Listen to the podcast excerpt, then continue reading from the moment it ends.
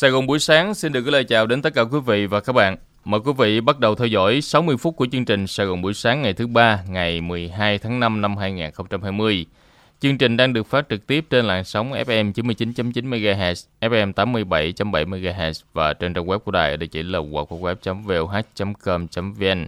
Click vào biểu tượng FM 99.9 là quý vị và các bạn có thể nghe trực tuyến chương trình như là đang nghe trên radio. Và những người thực hiện chương trình sau buổi sáng xin được chúc cho tất cả quý vị và các bạn sẽ có một ngày làm việc mới thật nhiều năng lượng và hiệu quả. Càng thêm khó khăn, càng gần bên nhau. Kể đi nỗi đau, chia đôi một sầu. Vượt qua cơn giông lớn, ngày lên thêm vui hơn. Từ lúc này ta vẫn thế chuông sức vai kề. Mang cho nhau nắng mai đùm bọc nhau khi nắng chiếu vai. Gần bên nhau vang lên tiếng ca, nhọc nhằn cũng sớm phai nhòa.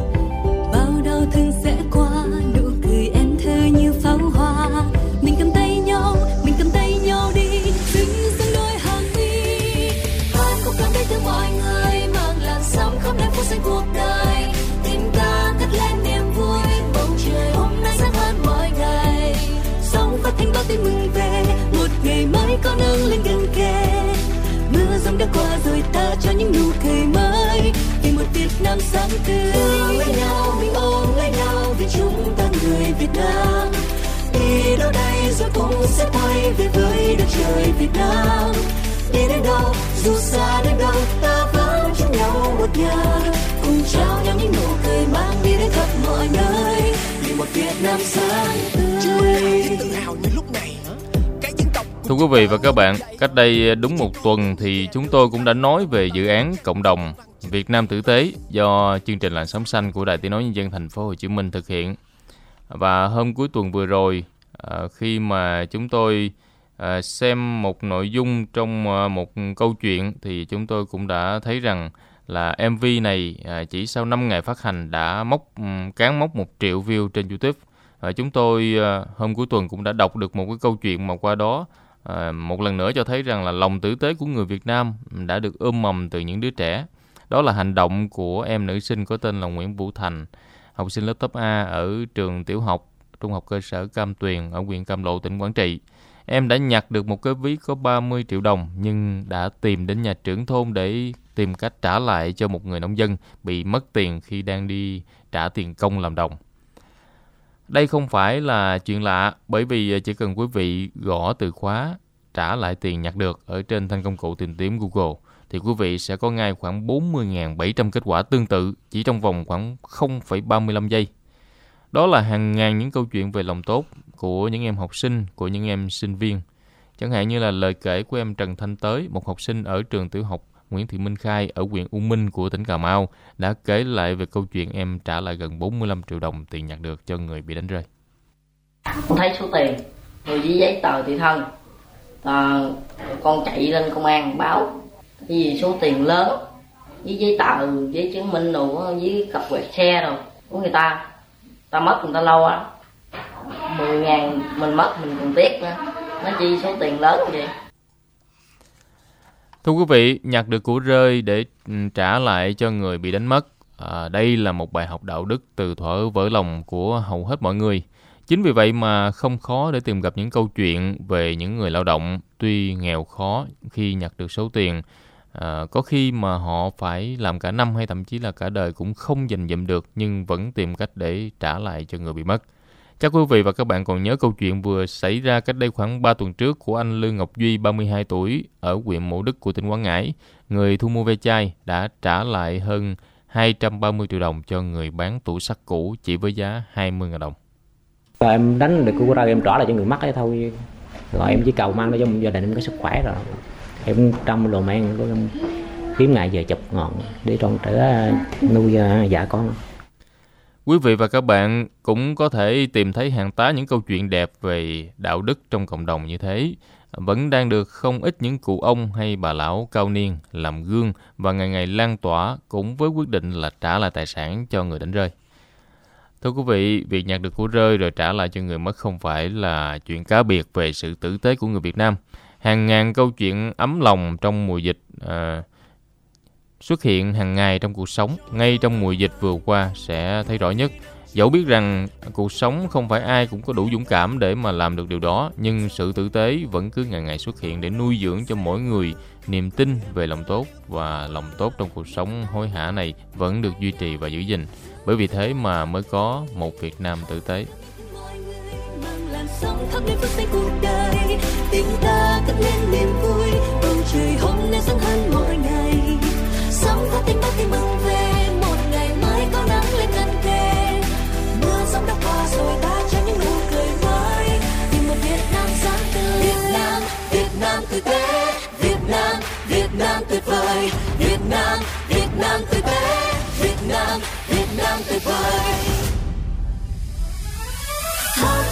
mọi người mang lên sóng khắp nơi phố xanh cuộc đời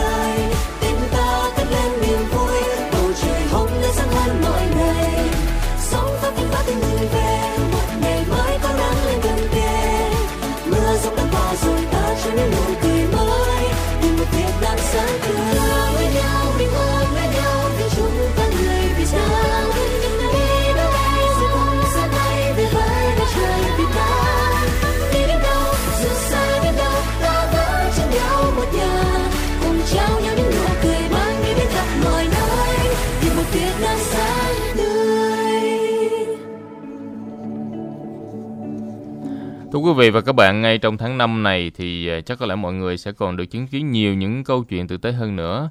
À, bởi vì đây cũng là thời điểm diễn ra tháng công nhân, là thời điểm mà người lao động đang gặp nhiều khó khăn sau thời gian bị ảnh hưởng bởi dịch bệnh. Và khi tháng công nhân diễn ra thì sẽ có nhiều những hành động tử tế từ cộng đồng à, gửi đến những người công nhân lao động ở trên à, khắp mọi miền đất nước. Chẳng hạn như hôm cuối tuần vừa rồi, hàng loạt công đoàn cấp trên cơ sở tại thành phố Hồ Chí Minh đã đồng loạt khai mạc tháng công nhân năm 2020. Điểm nhấn của lễ khai mạc này là ngày vì lợi ích đoàn viên ờ, với các hoạt động như là chăm lo thiết thực đáp ứng nguyện vọng của đoàn viên người lao động. Đó là những quyển sổ tiết kiệm, những máy ấm công đoàn hay là những phiên chợ không đồng, rồi những phần quà trực tiếp trao tay cho người lao động. Còn thêm những chia sẻ như thế nào đối với người lao động nữa thì mời quý vị và các bạn sẽ cùng nghe ghi nhận của phóng viên Thùy Dương và phỏng vấn ngắn của phóng viên Thủy Tiên với ông Lê Minh Tấn, Giám đốc Sở Lao động Thương binh Xã hội Thành phố Hồ Chí Minh, một trong những đơn vị chăm lo hỗ trợ cho đời sống của anh chị em công nhân trong vấn đề thời sự sáng ngày hôm nay của Sài Gòn buổi sáng. Còn bây giờ thì xin được mở đầu cho phần tin tức ờ, trong nước sáng ngày hôm nay với thông tin về hội nghị lần thứ 12 Ban chấp hành Trung ương Đảng khóa 12 vừa khai mạc trọng thể ngày hôm qua tại Hà Nội dưới sự chủ trì của Tổng Bí thư Chủ tịch nước Nguyễn Phú Trọng. Theo chương trình làm việc thì tại hội nghị này, Ban chấp hành Trung ương Đảng sẽ bàn và quyết định về các vấn đề như phương hướng công tác nhân sự Ban chấp hành Trung ương khóa 13, phương hướng bầu cử đại biểu Quốc hội khóa 14 và đại biểu Hội đồng Nhân dân các cấp nhiệm kỳ 2021-2026, số lượng, việc phân bổ đại biểu tham dự đại hội 13 của đảng và một số vấn đề quan trọng khác. Về phương hướng công tác nhân sự của Ban chấp hành Trung ương khóa 13 thì Tổng Bí thư Chủ tịch nước đã nêu rõ, tại đại hội lần này Trung ương sẽ thảo luận cho ý kiến và xem xét quyết định phương hướng công tác nhân sự Ban chấp hành Trung ương khóa 13 để làm cơ sở cho việc chuẩn bị nhân sự tham gia Ban chấp hành Trung ương, Bộ Chính trị, Ban Bí thư, Ủy ban Kiểm tra Trung ương khóa 13 và nhân sự lãnh đạo chủ chốt ở các cơ quan nhà nước nhiệm kỳ 2021-2026 sẽ được bàn tại các hội nghị tiếp theo. Còn bây giờ thì mời quý vị và các bạn sẽ tiếp tục với à, những tin tức khác do phóng viên Thủy Tiên tổng hợp. Tin sáng gần xa.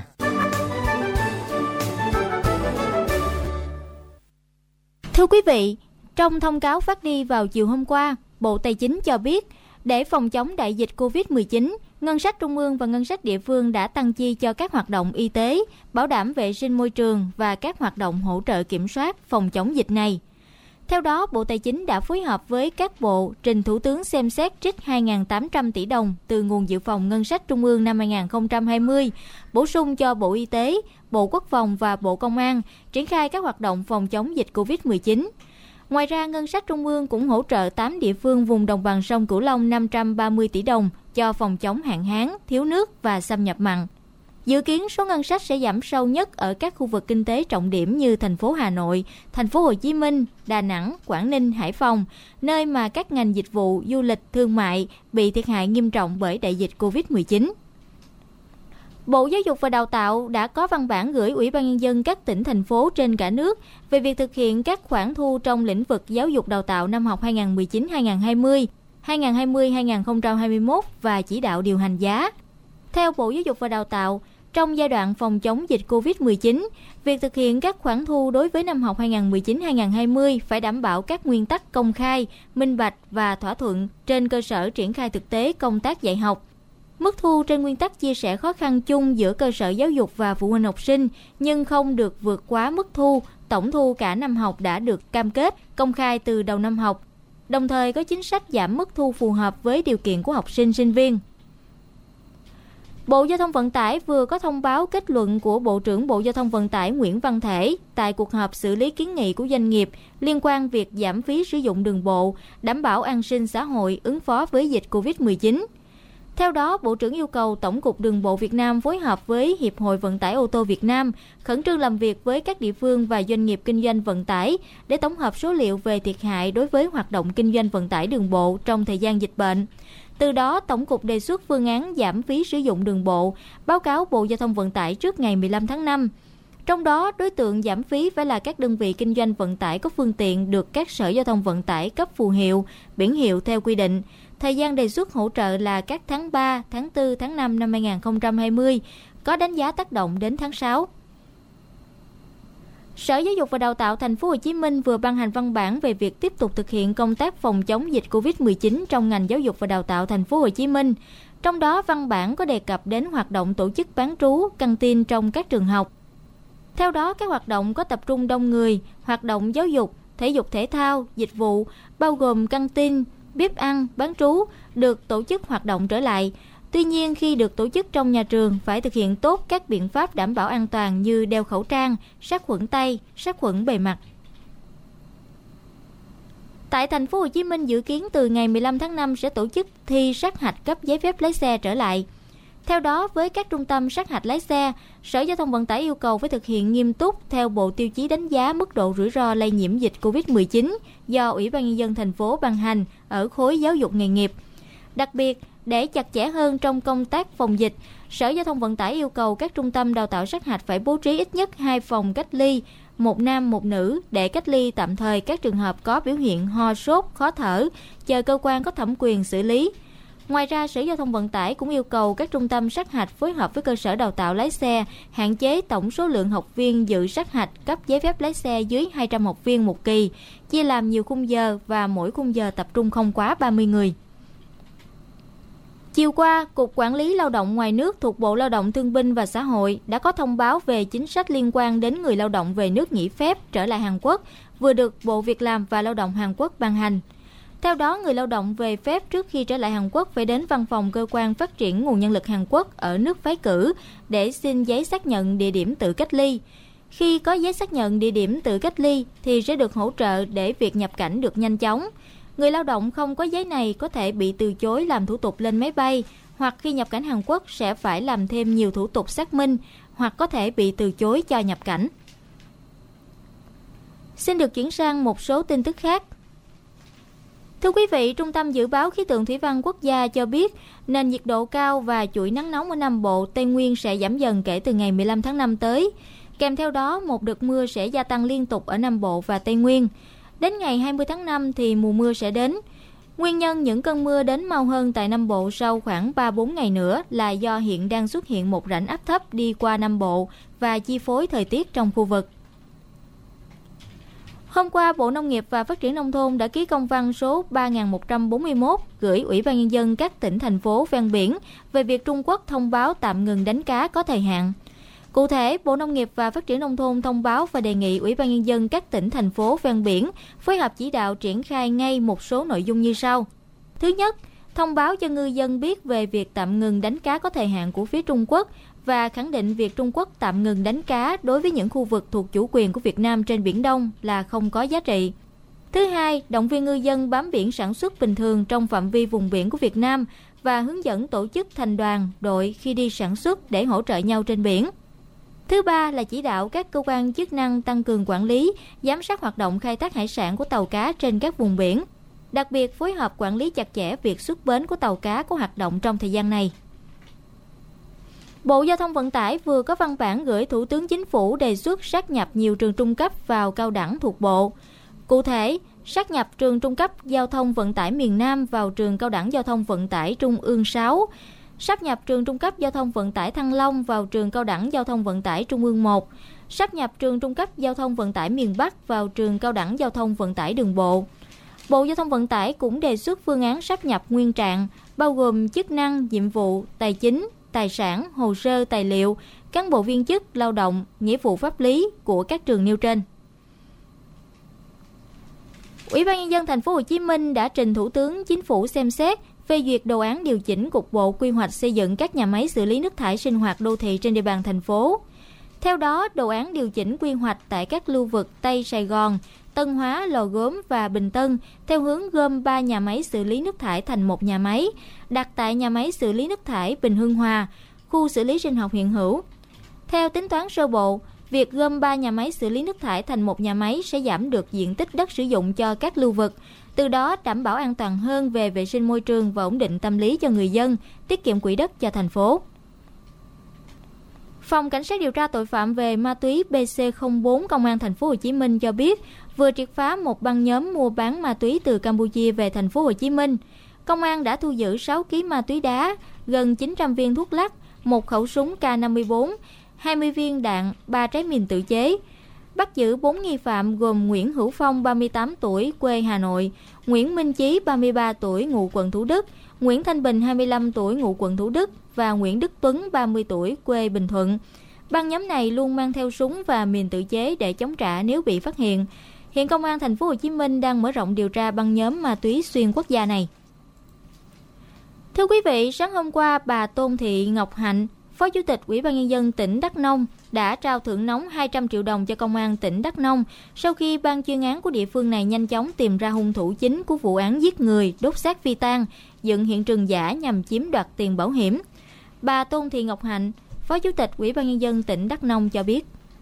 Thay mặt cho lãnh đạo Ủy ban dân tỉnh, tôi xin nhiệt liệt biểu dương những cái thành tích xuất sắc đã đạt được của các đồng chí trong ban chuyên án công an tỉnh đã kịp thời À, khẩn trương kiên quyết mưu trí trong việc điều tra khám phá à, phá án nhanh.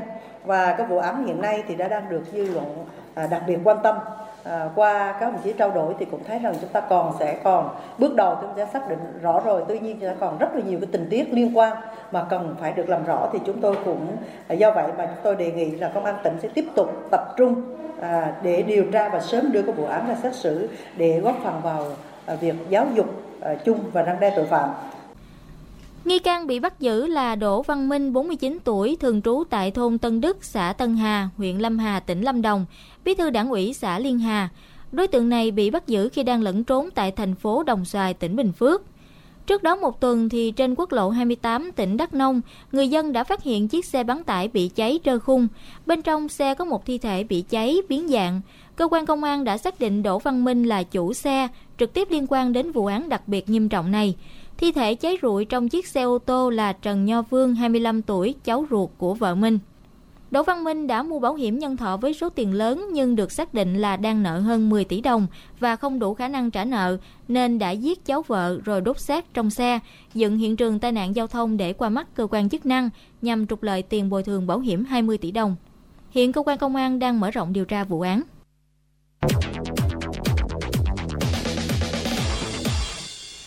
Vừa rồi là một số thông tin trong nước cùng với phóng viên Thủy Tiên và trước khi cập nhật với chúng tôi những tin tức quốc tế thì mời quý vị và các bạn sẽ cùng theo dõi diễn biến của dịch Covid-19 tại Việt Nam và trên toàn cầu. Thưa quý vị, ngày hôm qua Bộ Y tế đã công bố là cả nước à, ghi nhận thêm 8 người. Tuy nhiên, đây là những người được điều trị khỏi bệnh, nâng tổng số ca bệnh được điều trị khỏi lên 249 người. Còn lại 39 người đang được điều trị tại các cơ sở điều trị trong số này có nhiều trường hợp đã cho kết quả xét nghiệm âm tính từ 1 đến 2 lần và đa số sức khỏe của các bệnh nhân là ổn định. Việt Nam chưa ghi nhận trường hợp nào tử vong do dịch bệnh COVID-19. Như vậy thì cho đến nay Việt Nam vẫn chỉ có 288 ca được ghi nhận là dương tính với virus corona chủng mới. Gần một tuần qua không ghi nhận thêm một ca bệnh mới nào và đặc biệt là gần một tháng rồi cũng không có một ca lây nhiễm nào trong cộng đồng. Còn trên thế giới thì tính đến nay dịch Covid-19 vẫn chưa có dấu hiệu lắng xuống khi mà số ca nhiễm mới và số người chết mỗi ngày một tăng. Số liệu cập nhật sáng ngày hôm nay cho thấy là tổng số người mắc bệnh viêm đường hô hấp cấp do chủng mới của virus corona gây ra là gần 4 triệu 300 ngàn người mắc bệnh và gần 287 ngàn người chết vì virus corona chủng mới. Tuy nhiên, cả thế giới cũng ghi nhận hơn 1 triệu 500 ngàn người khỏi bệnh. Châu Âu và Mỹ vẫn là nơi có số người nhiễm và số người chết vì dịch bệnh này nhiều nhất thế giới. Mỹ hiện nay có gần 1 triệu 400 ngàn người mắc bệnh và gần 82 ngàn người chết vì dịch Covid-19. Còn tại châu Âu thì hiện nay Nga đã trở thành tâm dịch mới khi mà số ca nhiễm tăng rất nhanh. Chỉ trong vòng 24 giờ qua, nước này đã ghi nhận hơn 11.000 người mắc bệnh, nâng tổng số ca nhiễm tại xứ sở Bạch Dương lên khoảng 222.000 người. Và ngày hôm qua là ngày thứ 10 liên tiếp mà nước Nga ghi nhận có khoảng 11.000 ca bệnh mới mỗi một ngày. Như vậy là tức là trong vòng 10 ngày qua thôi thì nước này đã ghi nhận hơn 100.000 ca bệnh mới, một sự gia tăng đột biến như là một số quốc gia trước đây. Như vậy là tình hình dịch bệnh trên thế giới vẫn diễn biến vô cùng phức tạp. Việt Nam thì đã rất nỗ lực để đẩy lùi dịch bệnh và đó là một tín hiệu đáng mừng. Nhưng trong những buổi làm việc gần đây về công tác phòng chống dịch thì Thủ tướng Nguyễn Xuân Phúc vẫn yêu cầu là tiếp tục thực hiện các biện pháp ngăn chặn dịch xâm nhập, tuyệt đối không để cho người nhập cảnh lây lan dịch bệnh ra cộng đồng. Còn trong nước thì bên cạnh việc đẩy mạnh phục hồi kinh tế cũng không được chủ quan, không được coi thường dịch bệnh Covid-19. Do đó, hy vọng rằng là mọi người vẫn giữ thói quen à, vệ sinh phòng dịch và thực hiện việc giãn cách như là những ngày cách ly vừa rồi.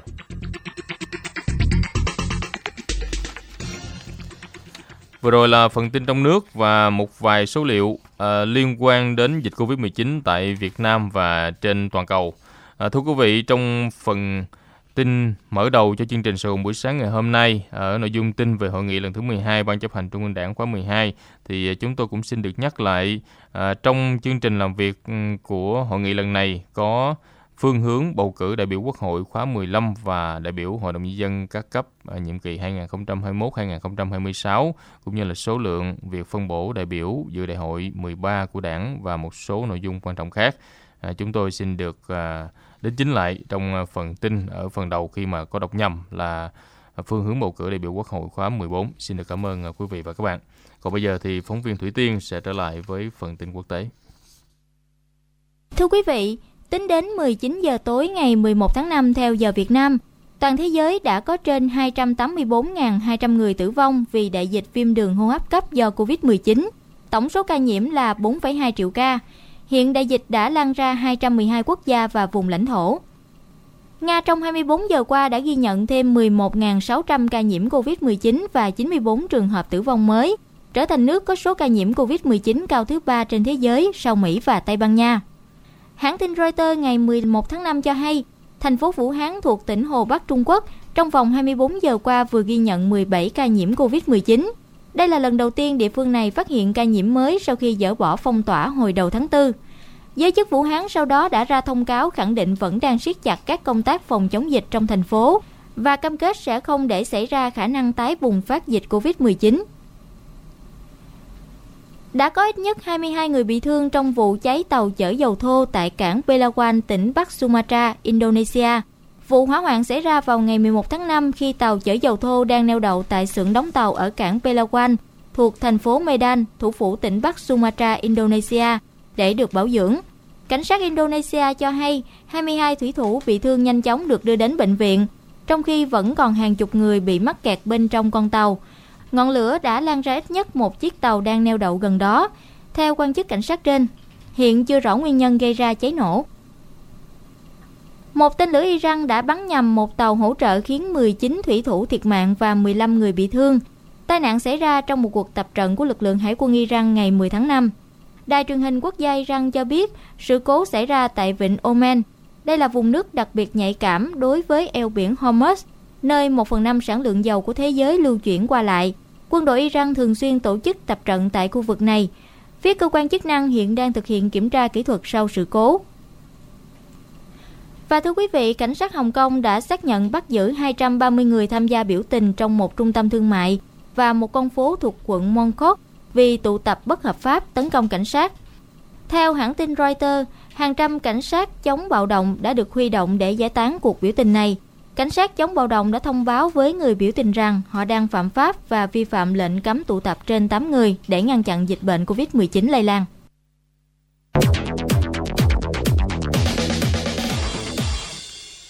Vừa rồi là phần tin trong nước và tin quốc tế vừa cập nhật với quý vị và các bạn. Và tiếp tục chương trình sau cùng buổi sáng ngày hôm nay thì xin được mời quý vị và các bạn sẽ nghe nội dung của vấn đề thời sự sáng nay. Thưa quý vị, năm nay tháng công nhân và tháng hành động về an toàn vệ sinh lao động diễn ra trong bối cảnh khá đặc biệt.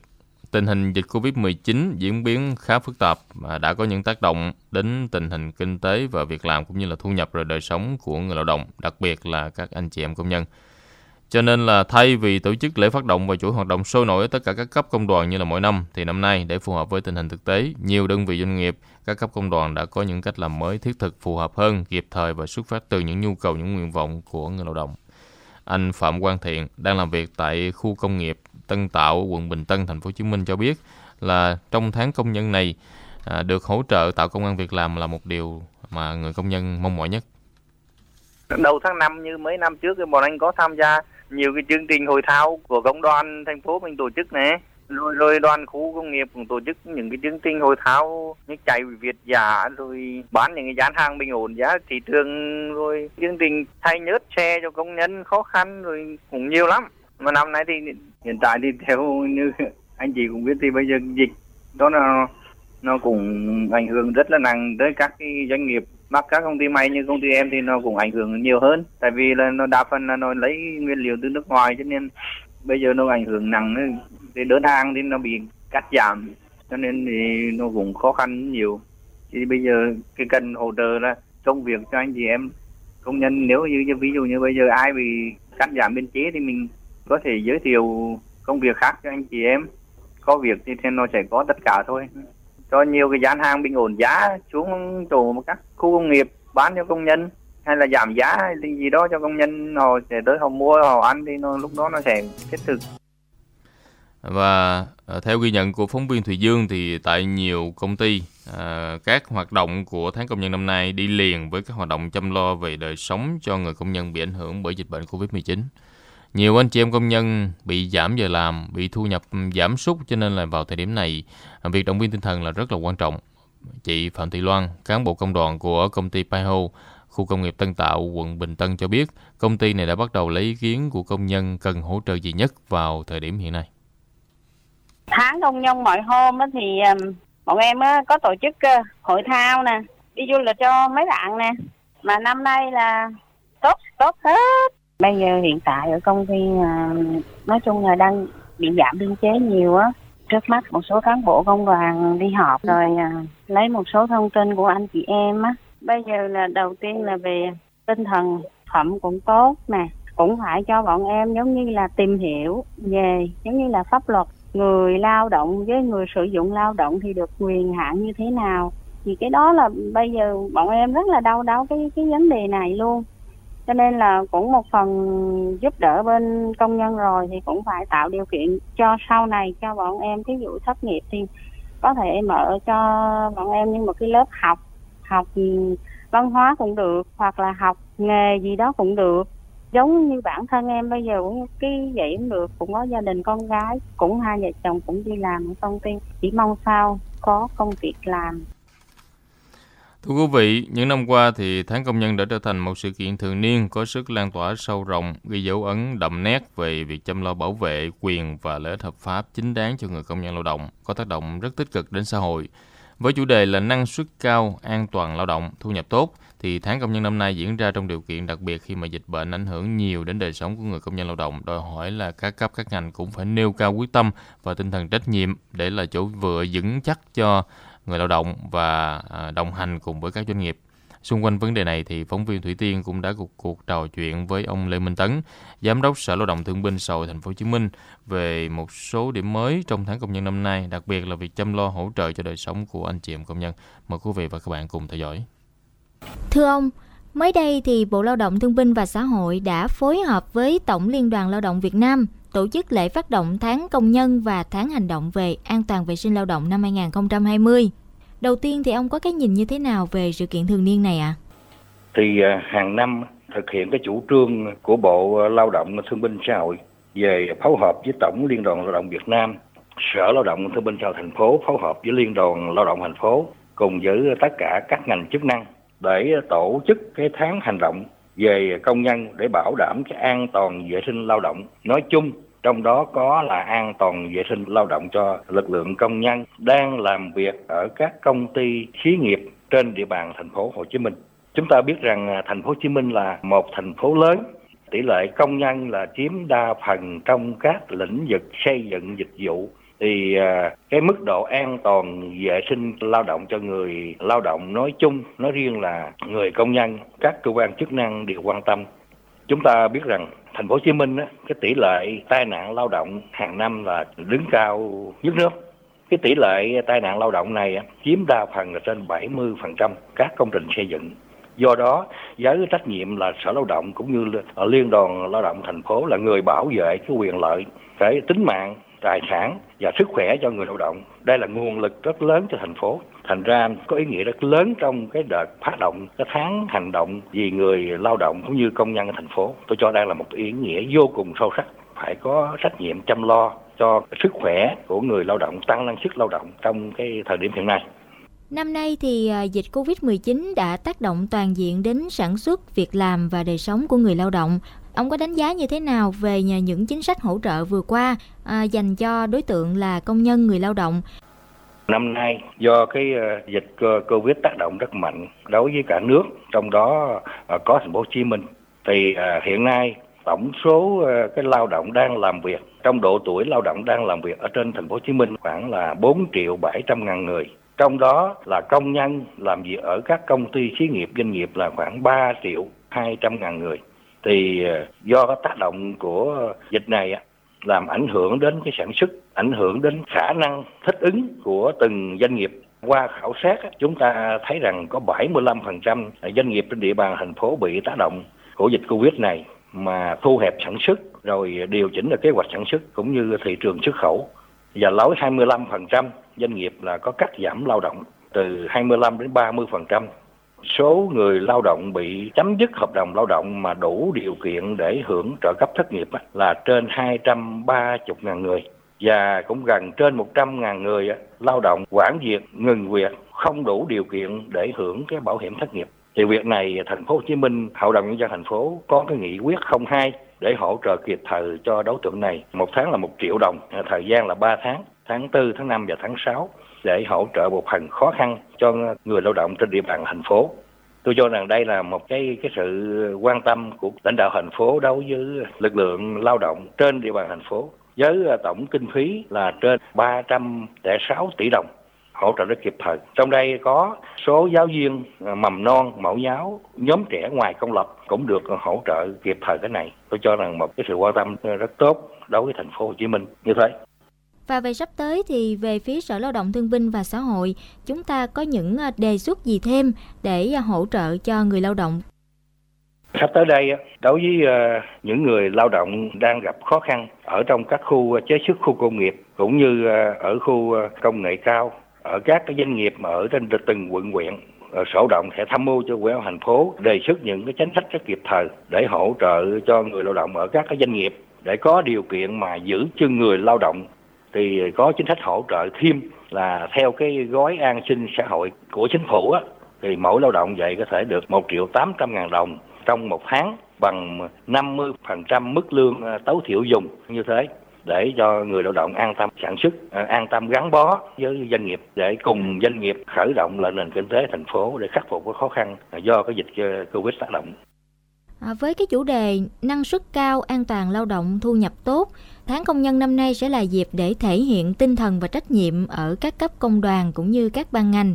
Theo ông để làm được điều này thì các đơn vị có trách nhiệm chăm lo cho người lao động cần có sự thay đổi như thế nào ạ? À?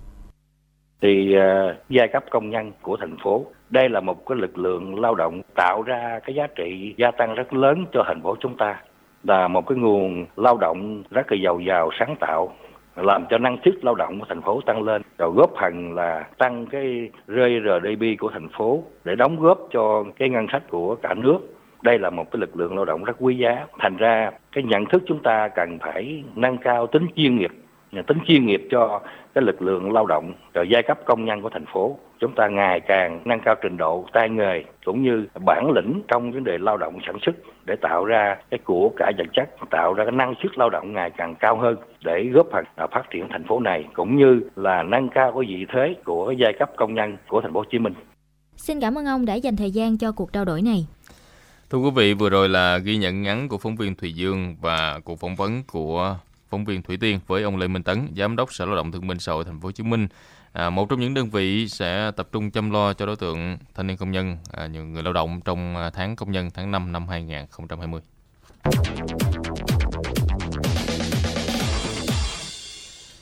Thưa quý vị, trong bối cảnh mà dịch bệnh hoành hành, ngành dịch may đã sớm phục hồi năng lực sản xuất để đáp ứng được nhu cầu trong nước và hiện nay cũng đang hướng đến sản xuất đồ bảo hộ y tế cá nhân, khẩu trang, vải kháng khuẩn với công suất khoảng 200 triệu chiếc mỗi một tháng để mà mở rộng ra thị trường à, quốc tế.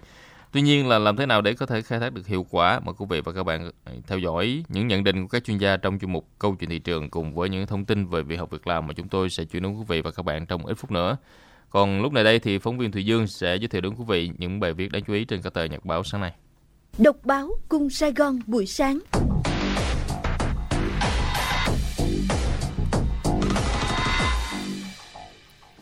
Thưa quý vị, đại dịch Covid-19 đã khiến rất là nhiều quốc gia nhận diện rõ nguy cơ khi mà các chuỗi cung ứng của họ quá lệ thuộc vào Trung Quốc. Và Việt Nam thì cũng không phải là ngoại lệ khi mà hàng loạt doanh nghiệp bị đình trệ sản xuất vì thiếu nguyên liệu cũng như là tắt đầu ra. Do vậy mà đã đến lúc tìm cách giảm lệ thuộc vào thị trường Trung Quốc. Và đây cũng là nội dung trong loạt bài tìm cách bớt lệ thuộc kinh tế vào Trung Quốc được báo pháp luật thành phố Hồ Chí Minh bắt đầu khởi đăng sáng ngày hôm nay. Và trong bài viết này thì có nhận định của ông Trương Đình Hòa, Tổng thư ký Hiệp hội Chế biến và Xuất khẩu Thủy sản Việt Nam. Ông đã đánh giá rằng là chuỗi cung ứng những vật tư và nuôi trồng, chế biến của thủy sản nước ta hầu như là không còn bị lệ thuộc vào thị trường Trung Quốc. Các mặt hàng như là thuốc, hóa chất, bao bì vật tư phục vụ cho việc nuôi trồng thủy sản và chế biến phát triển tại Việt Nam, tạo điều kiện cho các doanh nghiệp ừ, chủ động hơn trong việc sản xuất. Ngoài ra thì dịch Covid-19 uh, các nhà đầu tư thế giới cũng đang có những xu hướng dịch chuyển từ Trung Quốc sang các nước Đông Nam Á, trong đó có Việt Nam. Đây là một cơ hội để cho kinh tế Việt Nam, trong đó có ngành thủy sản phát triển mạnh mẽ trở lại. Và đồng với quan điểm này thì nhiều chuyên gia cũng cho rằng là từ khi chiến tranh thương mại giữa Mỹ Trung bùng nổ thì nhiều nước đã chuyển hoạt động sản xuất ra khỏi Trung Quốc và nay dịch bệnh Covid-19 đã thúc đẩy quá trình này diễn ra nhanh hơn và đây cũng là cơ hội cho Việt Nam nếu biết tận dụng. Chi tiết thì à, quý vị tìm đọc bài 1 và với nhan đề Nông sản Việt mở rộng thị trường ngoài Trung Quốc, in trên trang 11 báo Pháp luật Thành phố Hồ Chí Minh sáng ngày hôm nay. Còn trang kinh tế báo Sài Gòn Giải Phóng thì à, sáng nay có bài tiếp sức doanh nghiệp xuất khẩu gỗ và bài viết cũng cho biết là cũng như rất nhiều ngành hàng khác bị ảnh hưởng trong dịch bệnh thì ngành gỗ cũng đang có nhiều khó khăn và 51% doanh nghiệp phải giảm quy mô sản xuất và ngành rất cần được tiếp sức. Chi tiết thì quý vị tìm đọc trên trang 4. Báo Người Lao động sáng nay thì có bài sau hơn 5 năm triển khai luật đất đai 2013 vướng mắc nóng cần tháo gỡ, đặc biệt là việc bán nhà đất giá cao, ghi trong hợp đồng giá thấp để trốn thuế đã kéo theo rất nhiều hệ lụy. Và tác hại lớn nhất của việc này là giá tham chiếu để xây dựng giá bồi thường thấp theo và làm ảnh hưởng đến người nhận bồi thường, dẫn đến dự án bị chậm tiến độ. Nhiều địa phương thì cho rằng là vấn đề quy hoạch sử dụng đất cũng như là quy hoạch sử dụng à, xây dựng cũng là à, một bất cập phổ biến khiến cho nhiều địa phương lúng túng không biết áp dụng thế nào. Việc quy hoạch sử dụng đất hiện không có các khái niệm đất hỗn hợp, đất dân cư xây mới, trong khi đó thì quy hoạch xây dựng vẫn tồn tại các khái niệm này. Theo Sở Quy hoạch Kiến trúc, hiện nay trong luật quy hoạch cũng không có khái niệm quy hoạch đất hỗn hợp, đất dân cư xây mới. Do vậy mà Sở này kiến nghị cần phải hủy bỏ việc sử dụng đất, à, hủy bỏ quy hoạch sử dụng đất, các quận huyện chỉ cần thực hiện kế hoạch sử dụng đất hàng năm là đủ. Và còn những cái vướng mắc nào nữa thì quý vị có thể tìm đọc trên trang 6. Trang giáo dục báo người lao động thì à, sáng nay có bài trở lại trường học sinh đua nước rút.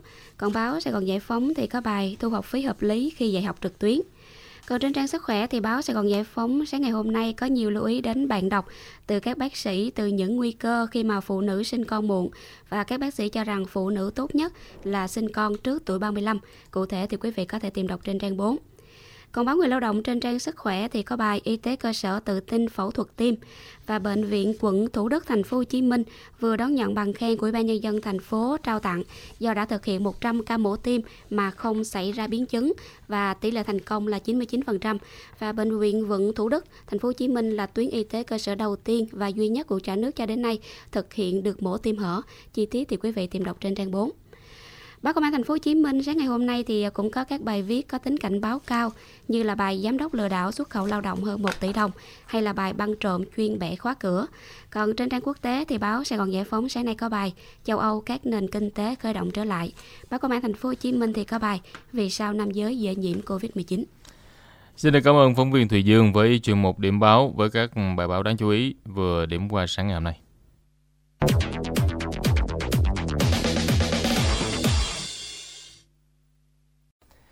Và bây giờ là thời gian dành cho thể thao.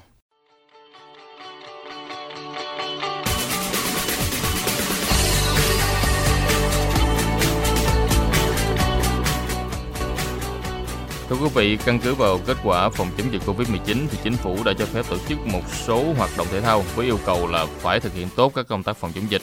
Do đó mà trong thời gian sắp tới đây thì thể thao Việt Nam sẽ trở lại với các sự kiện quan trọng Trước đó vào ngày 6 tháng 5 vừa rồi thì công ty cổ phần bóng đá chuyên nghiệp Việt Nam cũng đã đưa ra thông báo dự kiến vào ngày 24 tháng 5 tới đây vòng loại cúp quốc gia sẽ được khởi tranh và ngày 30 tháng 5 sẽ diễn ra vòng 1/8.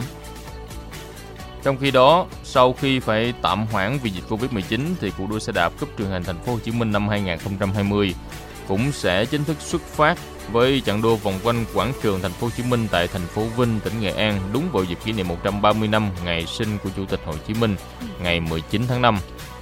Giải đấu năm nay rút gọn còn có 18 chặng thay vì là 23 chặng như dự kiến ban đầu với tổng lộ trình là 2.183 km đi qua các tỉnh thành như là Nghệ An, Quảng Bình, Thừa Thiên Huế, Đà Nẵng, Quảng Nam, Bình Định, Gia Lai, Đắk Lắk, Khánh Hòa, Ninh Thuận, Lâm Đồng và kết thúc vào ngày 7 tháng 6 tại thành phố Hồ Chí Minh.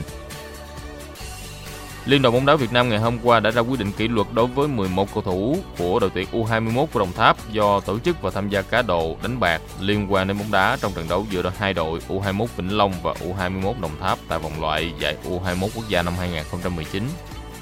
Tuyển thủ của đội tuyển U21 Đồng Tháp đó là Quỳnh Văn Tiến là người được cho là cầm đầu đường dây bán độ dàn xếp tỷ số trong trận đấu giữa hai đội U21 Vĩnh Long và U21 Đồng Tháp tại vòng loại của giải U21 quốc gia diễn ra hôm 19 tháng 6 tại sân Thành Long, thành phố Hồ Chí Minh là cầu thủ phải nhận án phạt nặng nhất trong số 11 cầu thủ bị kỷ luật từ ban kỷ luật của Liên đoàn bóng đá Việt Nam.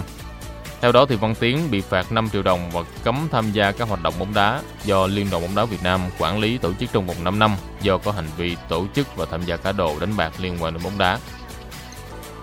Tối ngày hôm qua, báo chí Anh đã đồng loạt cho biết là chính phủ nước Anh đã đồng ý cho phép các giải thể thao chuyên nghiệp trở lại thi đấu từ ngày 1 tháng 6 tới đây, trong đó có giải Ngoại hạng Anh. Tuy nhiên là giải Ngoại hạng Anh cùng với các sự kiện thể thao khác đều diễn ra trong sân không có khán giả nhưng được phát sóng truyền hình trực tiếp. Bên cạnh đó thì chính phủ nước Anh cũng đã ban hành một tài liệu hướng dẫn dài 50 trang để cho các sự kiện thể thao có thể áp dụng, trong đó đặc biệt là các biện pháp phòng ngừa dịch bệnh lây lan. Về việc khán giả khi nào được trở lại sân thì Thủ tướng Anh Ông Boris Johnson đã nói rất dứt khoát rằng khi nào mà có vaccine phòng ngừa dịch Covid-19 thì khán giả mới được trở lại sân. Điều này cũng đồng nghĩa với việc là giải Ngoại hạng Anh và các sự kiện thể thao khác sẽ thi đấu không khán giả một cách dài hạn và sẽ gây thiệt hại về doanh thu rất lớn cho các câu lạc bộ. Vừa rồi là một số thông tin thể thao của Sài Gòn buổi sáng ngày hôm nay và tiếp tục chương trình thì mời quý vị và các bạn sẽ cập nhật với chúng tôi những thông tin liên quan đến thị trường, đặc biệt là sự phát triển của một số công ty ở lĩnh vực dệt may đang đầu tư vào lĩnh vực sản xuất các trang thiết bị cần thiết cho y tế trong mùa chống dịch hiện nay. Câu chuyện thị trường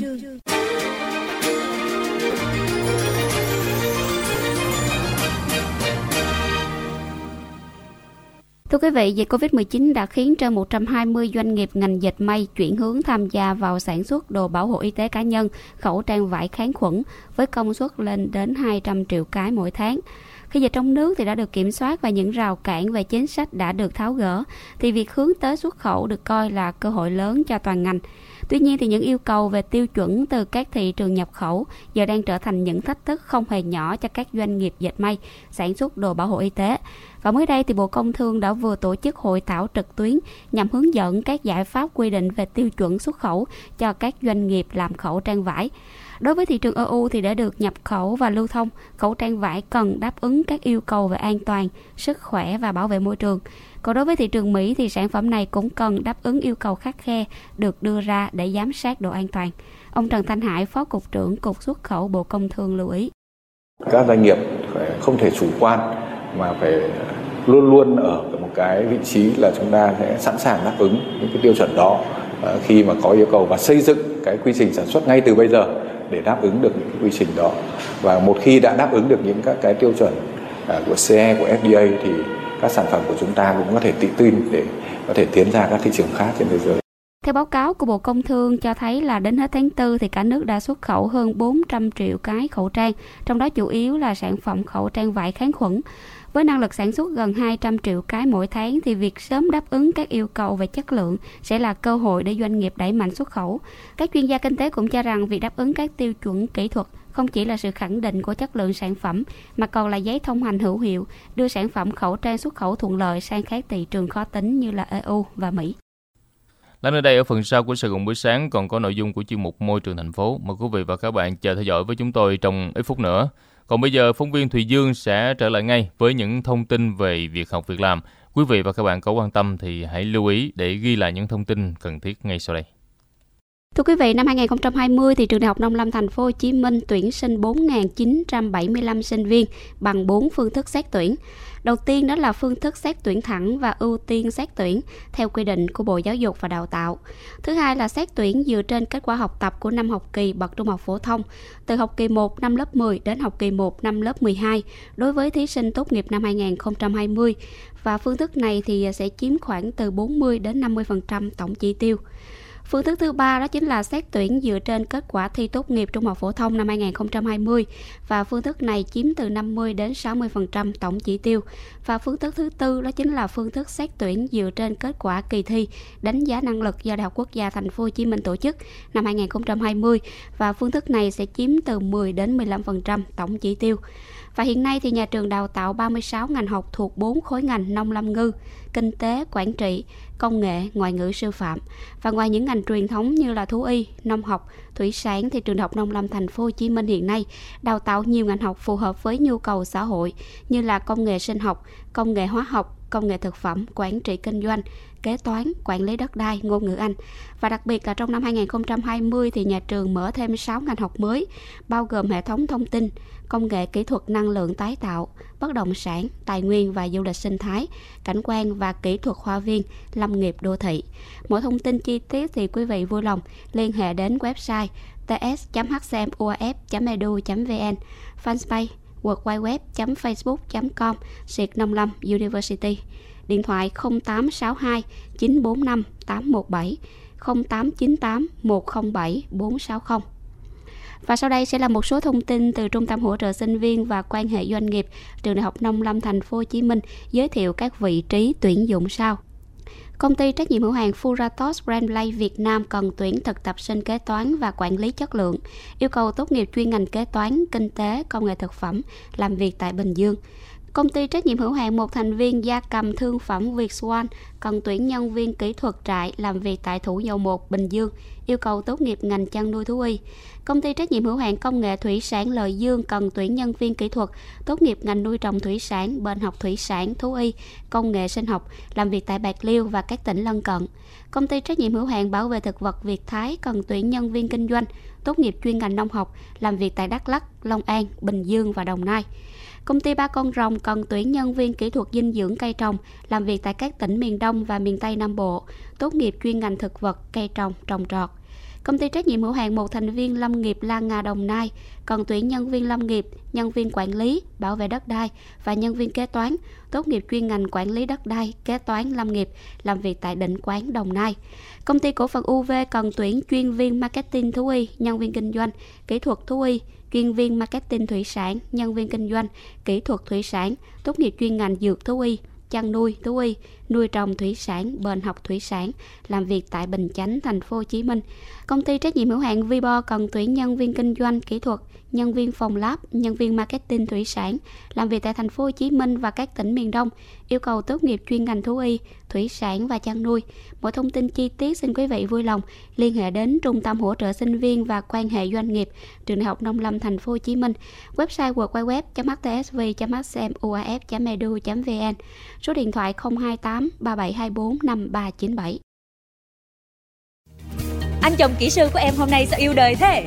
Chứ sao nữa? Đang lên danh sách các vật tư để chuẩn bị xây dựng nhà mới mà. Xi măng nè, vôi, gạch, sơn. Ủa em thấy ờ, còn thiếu một thứ quan trọng nhất đó Thép thì anh chọn loại nào? À riêng về kết cấu thép Anh chỉ tin dùng một loại thôi. Đó là thép miền Nam V. Lý do vì sao? Nói em nghe thử nè. Em biết không Hầu hết các công trình lớn của đất nước mình á Đều được xây dựng bằng thép miền Nam V Như cầu Mỹ Thuận, Hầm Thủ Thiêm Các tuyến đường cao tốc và các cao ốc khắp Việt Nam Năm ngoái á Công ty còn cử anh đi tham quan nhà máy thép miền Nam để thẩm định nhà cung cấp thép. Anh tận mắt nhìn thấy nhà máy thép khổng lồ với dây chuyền sản xuất hiện đại, được nhập khẩu đồng bộ từ Italia. Và cũng chính do các kỹ sư Italia chế tạo và lắp đặt đó em. Chắc hoành tráng lắm anh nhờ. Ờ chứ sao? Trước đây khi ba mẹ mình xây nhà, chúng từ lọc theo xây dựng cũng đã chọn thép miền Nam V cho ba mẹ mình. 50 năm mà nhà mình vẫn kiên cố đó. Giờ thì em hiểu rồi. Thép miền Nam V, nền tảng cho tương lai vững bền. Sản phẩm của Tổng công ty thép Việt Nam CTCP.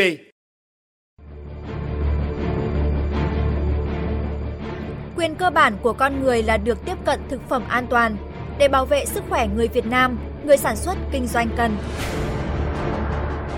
tuân thủ quy định pháp luật về an toàn thực phẩm, tăng cường áp dụng thành quả cách mạng 4.0 trong sản xuất nông nghiệp, sử dụng nguyên liệu, vật liệu có nguồn gốc, xuất xứ rõ ràng, đúng liều lượng, đúng đối tượng trong sản xuất thực phẩm, tuyệt đối không sản xuất, kinh doanh thực phẩm giả, kém chất lượng, không an toàn. Các tổ chức dịch vụ quảng cáo chấp hành nghiêm quy định về quảng cáo thực phẩm. Các cơ quan chức năng chủ động kiểm tra, giám sát, xử lý nghiêm các trường hợp vi phạm trong sản xuất, kinh doanh, quảng cáo thực phẩm. Người tiêu dùng không sử dụng thực phẩm không rõ nguồn gốc xuất xứ. Cẩn trọng trước thông tin quảng cáo sai, thổi phồng, quảng cáo thực phẩm như thuốc chữa bệnh.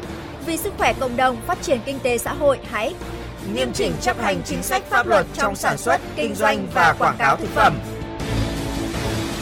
Cục An toàn thực phẩm Bộ Y tế. Cục An toàn thực phẩm Bộ Y tế.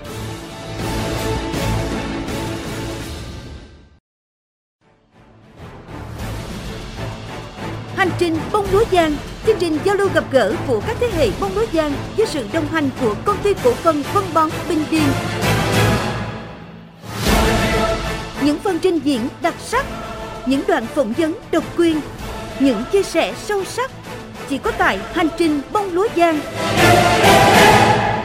Quý vị hãy đón nghe lúc 14 giờ thứ bảy hàng tuần trên sóng AM 610 kHz của Đài Tiếng nói Nhân dân Thành phố Hồ Chí Minh VOH và trên kênh HTV1 12 giờ thứ hai trên kênh FM 99.9 MHz và 13 giờ thứ tư trên kênh AM 610 kHz.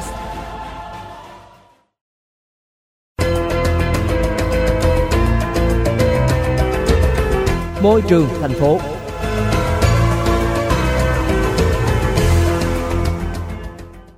Thúy Vân xin chào quý thính giả đang đến với môi trường thành phố. Chuyên mục được thực hiện với sự phối hợp của Sở Tài nguyên và Môi trường thành phố Hồ Chí Minh ở số 63 đường Lý Tự Trọng, phường Bến Nghé, quận 1. Ngày hôm nay chúng ta sẽ cùng đến với câu chuyện Hiện đại Hải Điện qua phần thể hiện của Mai Trinh và Xuân Khoa.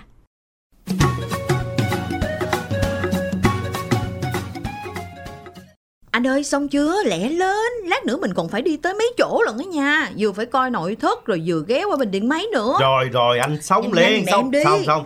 À, Nè em Hôm nay mình tranh thủ mua xong mấy cái đó. Cuối tuần á anh chở em lên Bình Dương nghe. Ủa tự dưng cái đi Bình Dương chi anh? Đã nói sao đám cưới mình mới đi hưởng tuần trăng mật mà. Mà anh đã hứa dẫn em đi nước ngoài chứ bộ. À không phải. Cái đó thì tất nhiên rồi. Còn cuối tuần này á là anh định chở em đi coi cái chỗ làng gốm để mua mấy bộ tô chén ly dĩa gì đó. Ừ. Đây nè, ừ, hôm nay em cứ nói là chưa tìm được cái chỗ nào ưng ý rồi còn thắc mắc gì đó đó còn chỗ này mắc chỗ kia rẻ gì đó. Lên đó anh bảo đảm nha em tha hồ mà em lựa luôn. Bữa trước anh ghé nhà anh hai thấy nhà ảnh chỉ có mấy bộ đồ đẹp lắm mà toàn mua trên đó không à. Thôi thôi thôi thôi thôi Đi chi cho mất công. Tôi- Xa xôi nắng nôi mệt lắm. Em tính hết rồi Khỏi cần mua ba cái tô chén đồ sứ cồng kềnh chi. Nhà mình cũng không cần xài luôn. Trời đất ơi em ơi vậy mai mốt mà cưới nhau về rồi em tính khỏi nấu cơm khỏi cho anh ăn ở nhà hay sao mà không cần mua? Anh thì không có tiết tiền dẫn em đi ăn hàng ngày. Nhưng mà chẳng lẽ mình không nấu nướng gì ở nhà sao? Tất nhiên là không phải rồi. Ý em là em đã nghĩ ra một cách lưỡng toàn kỳ mỹ. Ghê. Đây nè anh coi nè. Đó đó em chụp hình rồi nè. Đâu? Thấy chưa thấy chưa? Một màu trắng sáng trọng và tinh khiết luôn. Đủ cỡ đủ size. Lớn có nhỏ có luôn ha. Một ngăn có hai ngăn có. Khay có dĩa có tô có chén khoan có. khoan khoan Ờ, khoan khoan khoan khoan. Để anh dụi mắt anh nhìn cho nó kỹ. Đó nhìn đi. Đẹp Ủa? không? Mà anh dụi rồi sao anh vẫn thấy hoang mang vậy em? Gì kỳ hả cái này hình như là đồ nhựa đúng không? Sao giống mấy cái hộp đựng đồ ăn mang về của mấy cái nhà hàng quán ăn vậy nè? Thì đúng rồi Em đã kiếm dữ lắm mới ra cái chỗ này á, Bán đủ loại luôn. Công nhận đó, giờ em đâu có biết có nhiều loại tô chén hộp đựng như vậy đâu. Y như đồ sứ nè, anh thấy không? Đó, nhìn đi. Thấy rồi, nhưng mà em ơi mình đang mua đồ dùng cho nhà mới của mình mà đâu phải mở quán ăn đâu mà em kiếm bạc cái này chi vậy? Thì mua cho nhà mới của mình đi nè. Em tính kỹ rồi. Anh nghe nè Bữa giờ em kiếm ba cái chén bát có thấy vừa mắc vừa mệt nữa. Ừ. Mua mắc quá lỡ bể thì uổng. Ừ. Nên em nghĩ ra cái cách xài mấy cái đồ nhựa này nè Hộp xốp này nè. Vừa rẻ vừa đẹp Mà nhất là nhẹ nha Không có bể đâu. Bữa nào lười rửa thì xài xong á mình bỏ luôn Anh thấy em giỏi không? Rồi, rồi, khoan khoan Gì- gì cho vậy? anh bảy tám nốt nhạc nên bình tĩnh lại một cái Gì vậy? em ơi anh cảm thấy anh không những hoang mang nha anh mà còn bối rối nữa kìa tôi là ai đây là đâu chuyện gì đang xảy ra vậy trời ơi À, anh, anh, anh, anh, anh, À. anh, anh bị sao vậy? Chúng Trời đó ơi hả? nè, trúng cái gì thiệt tình Anh không có ngờ vợ anh ngây thơ trong sáng hết biết Anh thấy cái ý tưởng của em á Có lợi nhất trong cái trường hợp Em có giận anh Thì lúc đó mà có chén bay, dĩa bay á, Thì cũng không lo bể Với lại không có gây nguy hiểm Ui, anh này kỳ quá, tự nhiên nói vậy à. Em nói thiệt chứ không có giỡn đâu nghe. Tại em thấy mấy cái chén nhựa hộp xốp này á cũng tiện mà rẻ nên tính mua thiệt chứ bộ. Tự dưng chưa cưới mà nói chuyện cãi lộn rồi, rồi, rồi dĩa ba chén bem lum à. Ừ. Em nói thiệt trên Facebook á có nhiều người làm y như em vậy đó. Xài đồ xốp, đồ nhựa thay cho đồ sứ luôn. Khoe đầy trên đó chứ bộ. Tại em cũng muốn theo trend cho vui. Trời đất ơi trend. Em ơi em mà đâu phải cái gì lấp lánh nó cũng là vàng đâu. Đâu phải trend nào cũng tốt đâu. Trong khi khoa học đã khuyến cáo Xài mấy cái đồ nhựa này á, đựng đồ ăn là cực kỳ độc hại nghe em. Như cái nhựa làm hộp xốp là nhựa từ polystyren giãn nở.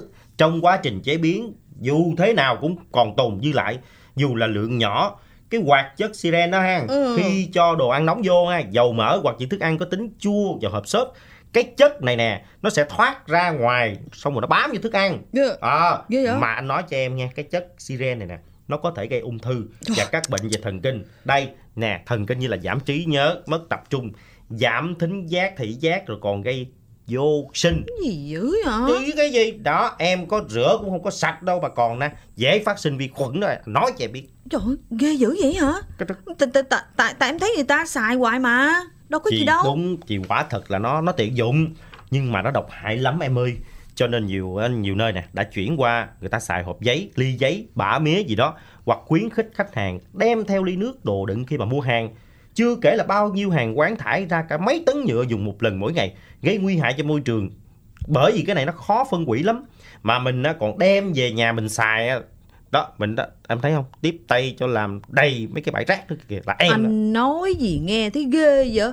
Tại em thấy nó rẻ mà cũng đẹp khó bể nên Đây anh nói cho em nghe nè Trên Ủa thế hả? giới ha Có nhiều nơi người ta đã cấm xài đồ nhựa dùng một lần rồi Việt Nam mình cũng dự tính nè Đến năm 2025 á, là 5 năm nữa đó Là không sử dụng đồ nhựa dùng một lần. Đâu à, hồi năm 90 á, Trung bình một năm Một người Việt Nam mình thải ra Ta nói có 3 ký rưỡi đồ nhựa thôi hà. Mà bây giờ ba cái đồ nhựa một lần đó Mà người Việt mình một năm á, thải 40 ký nhựa. Trời ơi. Thấy ớn chưa? Rồi tính chung là bao nhiêu rác nhựa? Em mà ngại rửa chén Ok thôi.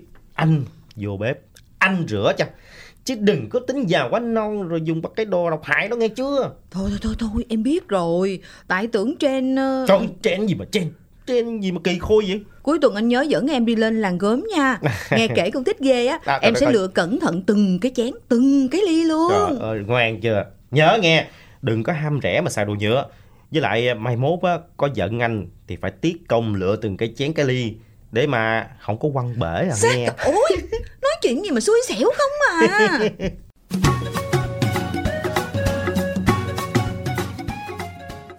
Đến đây thời lượng dành cho môi trường thành phố cũng đã khép lại. Xin cảm ơn Sở Tài nguyên và Môi trường thành phố Hồ Chí Minh ở số 63 đường Lý Tự Trọng, phường Bến Nghé, quận 1 đã hỗ trợ chúng tôi thực hiện nội dung này. Thưa quý vị, chuyên mục Môi trường thành phố vừa rồi cũng đã khép lại Sài Gòn buổi sáng ngày thứ ba. Xin cảm ơn quý vị và các bạn đã quan tâm theo dõi. Xin chào tạm biệt và hẹn gặp lại trong chương trình diễn ra vào sáng ngày mai. Cũng sẽ được bắt đầu từ lúc 6 giờ trên làn sóng FM 99.9 MHz của Đài Tiếng nói nhân dân thành phố Hồ Chí Minh.